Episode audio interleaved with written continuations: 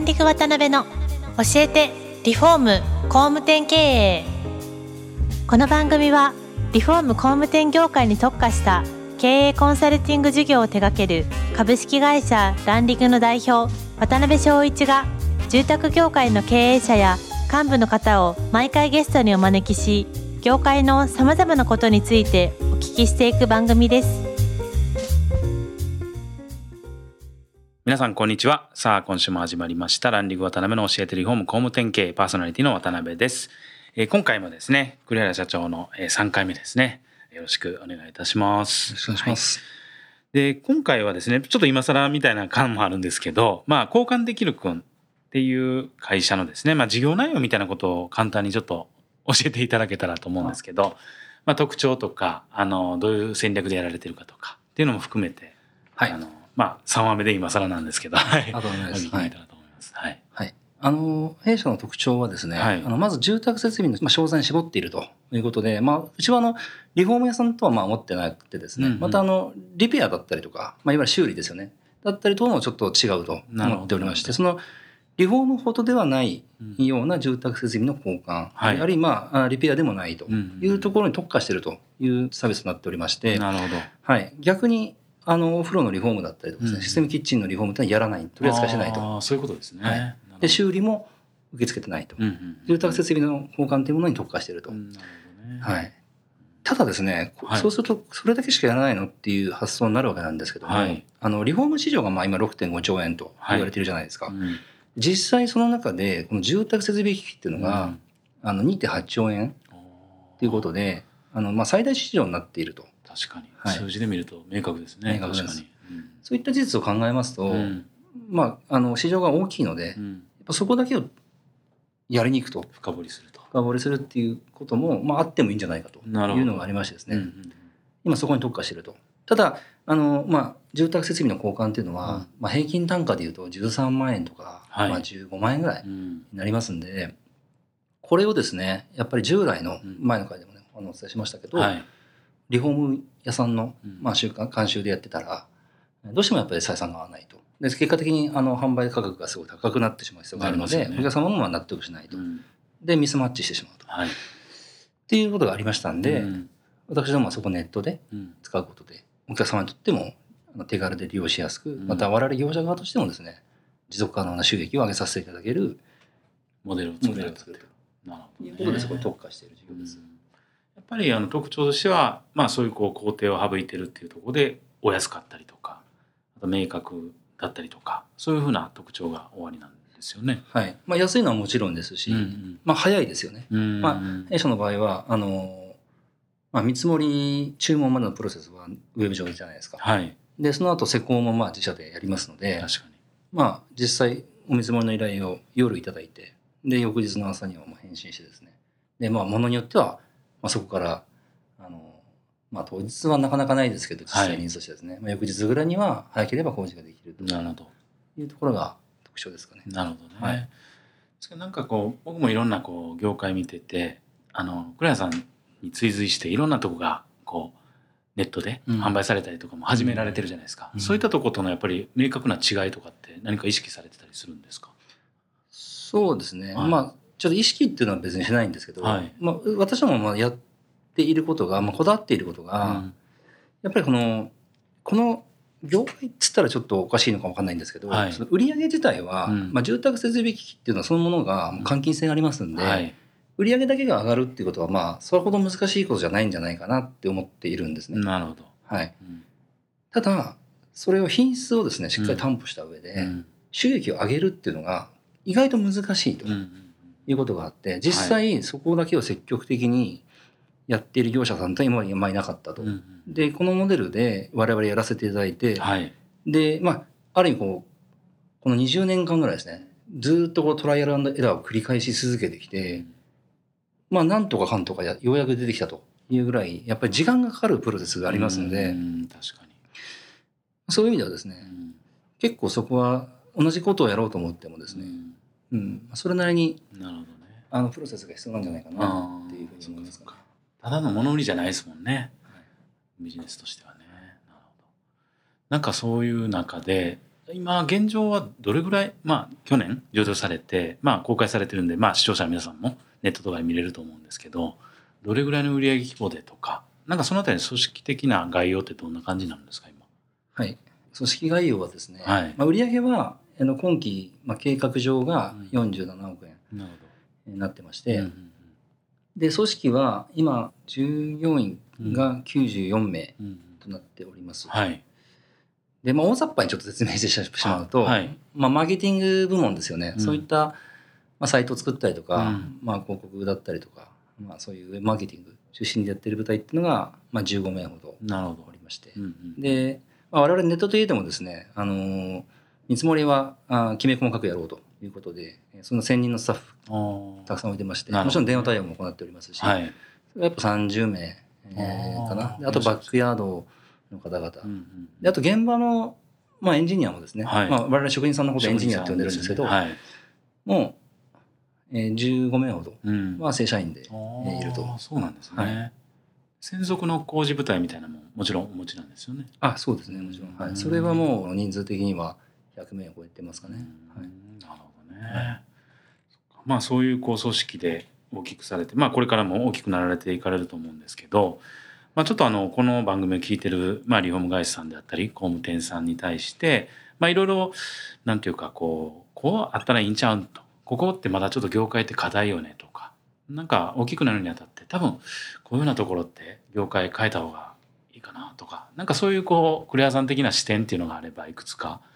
まあ、アドバイスっていうのもあれなんでしょうけど、うん。あのご意見いただけたらなっていうふうに思いますね。はい。やそれが難しいです,、難しいですか？アドバイスなんかととんでもないので あのえあれですけども、まあ、うちがやってきたことという点で言うと、うん。あのもともとまあリフォーム屋さんって何でも屋さんみたいなはい。あー風潮があったので、うん。まあ、それをですねやらないことを決めたというか、ままあ、今で言うと住宅設備だけじゃないですか、うんうん。まあ、そういうことで、まあ、専門特化するうん。っていうことは、まあ、一つあったかなと。うん。なるほど。ですので、うん。今もですねこの住宅設備機器を例えばリフォーム屋さんってやってるんですよね。で例えば家電量販店さんもやってますし、うん。皆さんやってるわけじゃないですか。はい。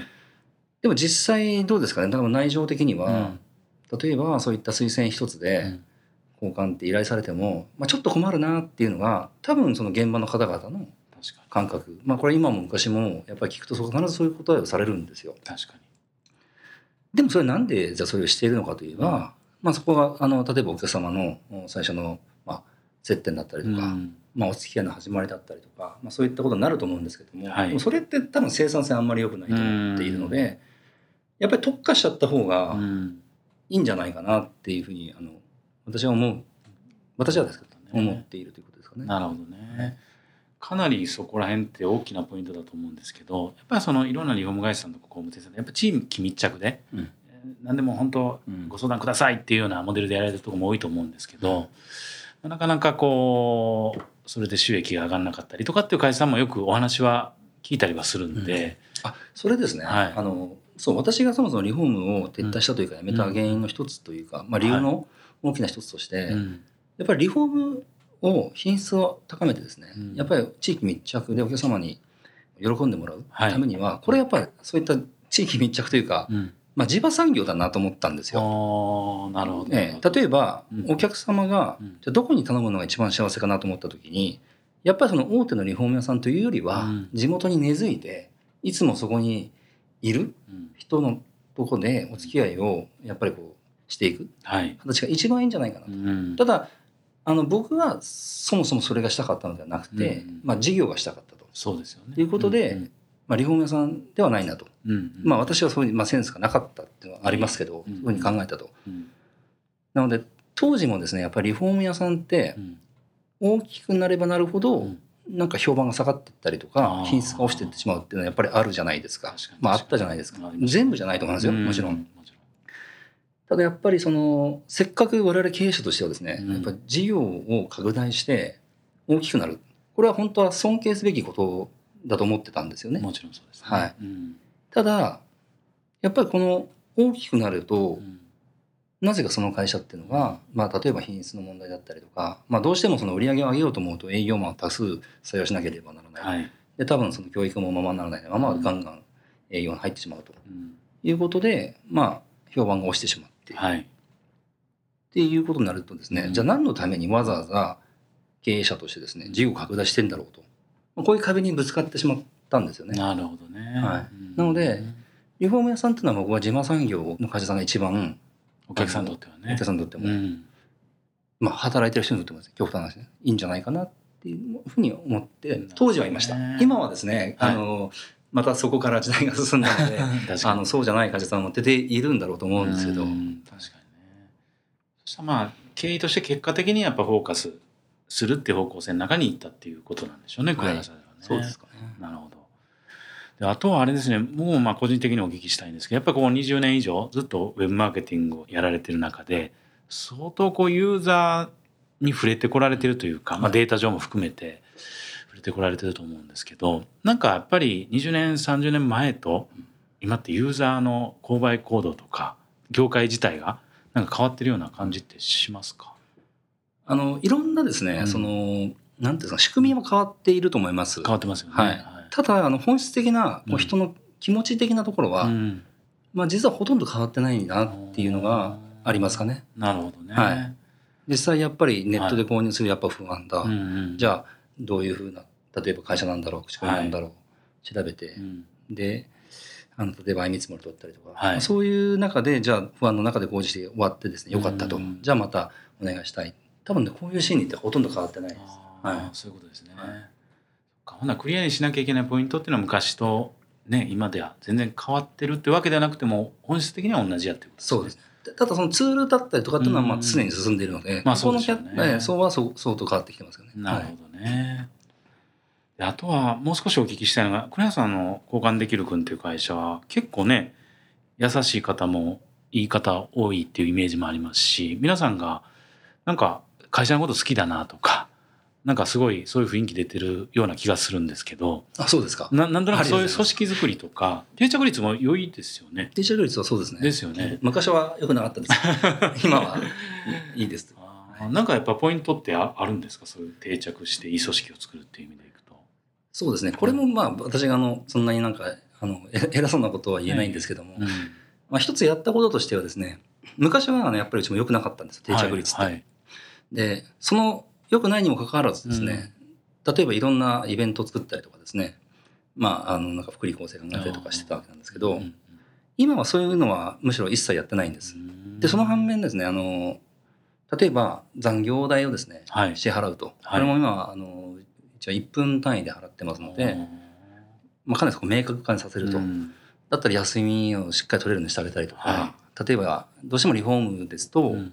まあ、お客様からまあ現場からかかってくると休みでも出なきゃいけないとかありまあ、夜でもお客様の電話取ってしまうとか、うん。やっぱあるじゃないですか。ね。でもそういうのをですね、うん。しなくていい仕組みを必死に考えまして、うん。まあ普通の他の業界だったら行われているようなはい。当たり前のことを全部権利を上げたと、うん。なんで有給も取ってもらいますしあなるほど。の年に1回ちゃんと、まあ、長期の休みを取ってもらうと、そういうことを環境をまず変えてですね、本来社員の人たちが与えられている法的な権利ですよねはい。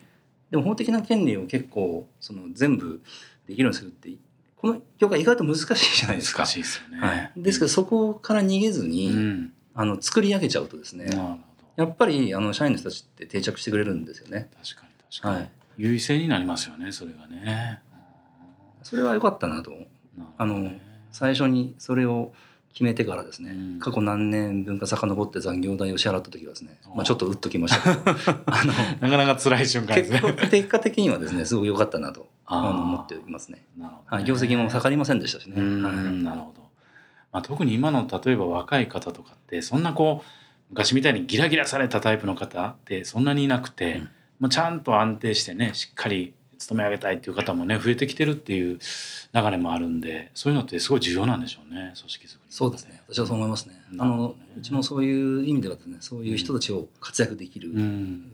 環境にしようと、はい。これはあの例えばですね現場の人たちもそうですね。現場の人たちも、うんあのえ職人さんもそういう人たちが増えていると思うんですよね。昔みたいにこうとにかく稼ぎたいんだとか,、うん。なんか親方日の丸やりたいんだとかってはい。いう人もまあいるでしょうけども、うんうんうん。やっぱりですねあの工事が好きで、うん。えーそれをだけをしっかりとですねやれる環境が欲しいと、はい。まあ、こういう人も多分増えてきててどちらかというとそういう人たちはすごく相性がいいというか、ね。定着してくれるイメージですかね。なるほどね。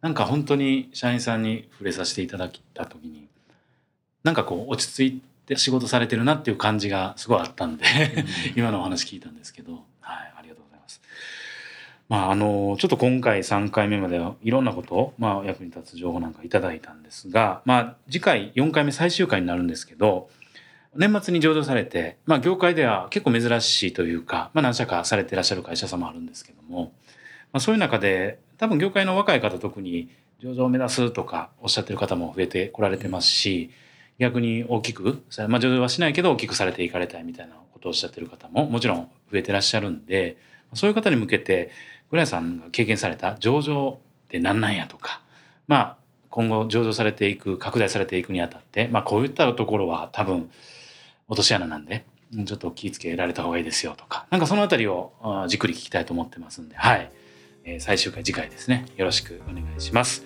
えー今回3回目になりましたが栗原社長今日もありがとうございました。ありがとうございました今回もランディング渡辺の教えてリフォーム工務店経営をお聞きいただきありがとうございました。番組では渡辺や住宅業界の経営者幹部の方へのご質問を募集しています。ウェブサイトランディングにあるお問い合わせフォームよりお申し込みください。お待ちしています。